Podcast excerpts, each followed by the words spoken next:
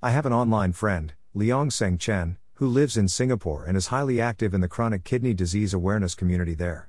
Last week, I asked if any readers would like to see certain organizations that weren't already there added to the blog roll, the list of CKD organizations to the right of the blog itself. He mentioned two, but one was a Facebook page and the other was for dialysis. I usually write a blog about current Facebook pages once a year and don't usually write about dialysis. His request, which I couldn't honor, got me to thinking about what is going on for CKD patients in Singapore. So, I started poking around. The Clinical Journal of the American Society of Nephrology, of all places, looked into this in 2008, a decade ago, and published the following at http colon slash slash slash content slash 3 slash 2 slash 610 full. The NKF Singapore Prevention Program presents a unique approach that incorporates a comprehensive multi level strategy to address chronic kidney disease. What makes the NKF Singapore program different is that it incorporated a public health approach to preventing ESRD by using primary, secondary, and tertiary prevention initiatives that can intervene at several stages in the progression of kidney disease. These include 1. Surveillance of the general population for urinary abnormalities, 2 screening of the general population for clinical conditions that increase the risk of chronic kidney disease, such as diabetes mellitus and hypertension. 3. The institution of a disease management program to facilitate the management of patients with diabetes and hypertension, which are among the leading causes of ESRD in the country, and to a limited extent. 4. Tracking of the individuals who participate in the screening program. Thus, both population based and high risk prevention strategies were incorporated into the Singapore Prevention Program. If you think about it for a moment, this is an astoundingly comprehensive approach to awareness, prevention, and treatment. I was intrigued and looked further.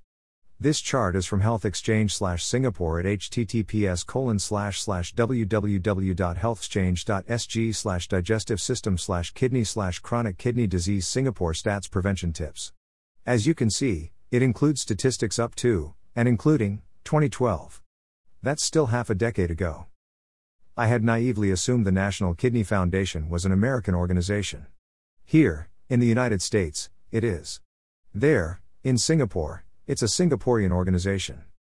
In Singapore, CKD awareness is not just an adult undertaking. There is a bus provided by the NKF that goes to schools, among other places, to educate young children about how to prevent and recognize the disease, as well as what the kidneys do. Somehow, I found that charming and necessary simultaneously. Why don't we do that in the United States, I wonder? Take a look at https www.nkfs.org slash kidney health education bus slash to see for yourself what I'm talking about here. The National Registry of Disease Office was founded by the Ministry of Health in 2001. While the most current statistics I could find, they only record chronic kidney failure, or end stage chronic renal disease, ESRD. According to their website at https slash about us. We are responsible for collecting the data and maintaining the registry on reportable health conditions and diseases that have been diagnosed and treated in Singapore. Publishing reports on these health conditions and diseases. Providing information to support national public health policies, healthcare services, and programs. Meanwhile, the statistics from Global Disease Burden Healthgrove are only four years old and give us a better understanding of what's happening in Singapore as far as CKD. You can choose different filters at http colon slash slash globaldiseaseburden.healthgrove.com slash l slash 67148 slash chronic kidney disease in Singapore.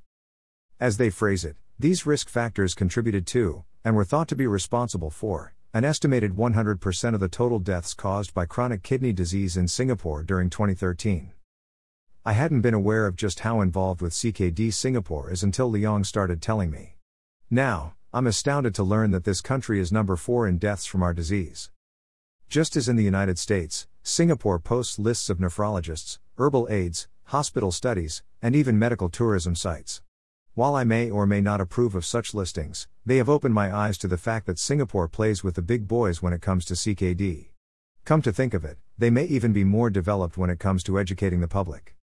Remember those education buses? Many thanks to Leong Seng Chen, my CKD friend on Facebook this past year and hopefully, many more years to come. On another topic entirely, Winning a place in Healthline's top six kidney disease blogs two years in a row spurred me on to finally rework both the book of blogs, Moderate Stage Chronic Kidney Disease, Parts 1 and 2, into something more manageable. Each book will be divided into two books with their own indexes and renamed Slow It Down CKD and the year. Right now I'm working on Slow It Down CKD 2011. Hey, let's hold the cheering down there. In addition, all the Kindle versions of each of the Slow It Down CKD books are now $2.99 in order to make them more accessible to more people. I'm working on lowering the price for the print books too, but that seems to be more complicated, or maybe I just don't understand the process yet. I would stick to Amazon.com since B&N.com simply never responds to my attempts to lower the price on any of my books. By the way, have you heard about this from OCP? You can read more about it on their website. OCP has been in the news and across social media lately as public interest continues to build in Kidney Works, a groundbreaking national initiative we developed in full collaboration with our partners at the Medical Education Institute, MEI.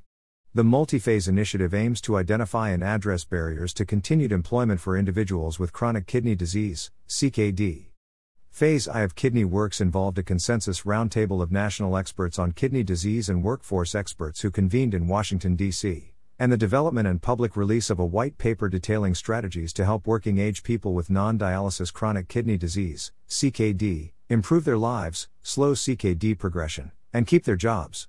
Phases 2 and 3 will involve the development, production, and dissemination of strategies and online and mobile tools that help workers, caregivers, and employers help achieve the goals of Kidney Works. Until next week. Keep living your life.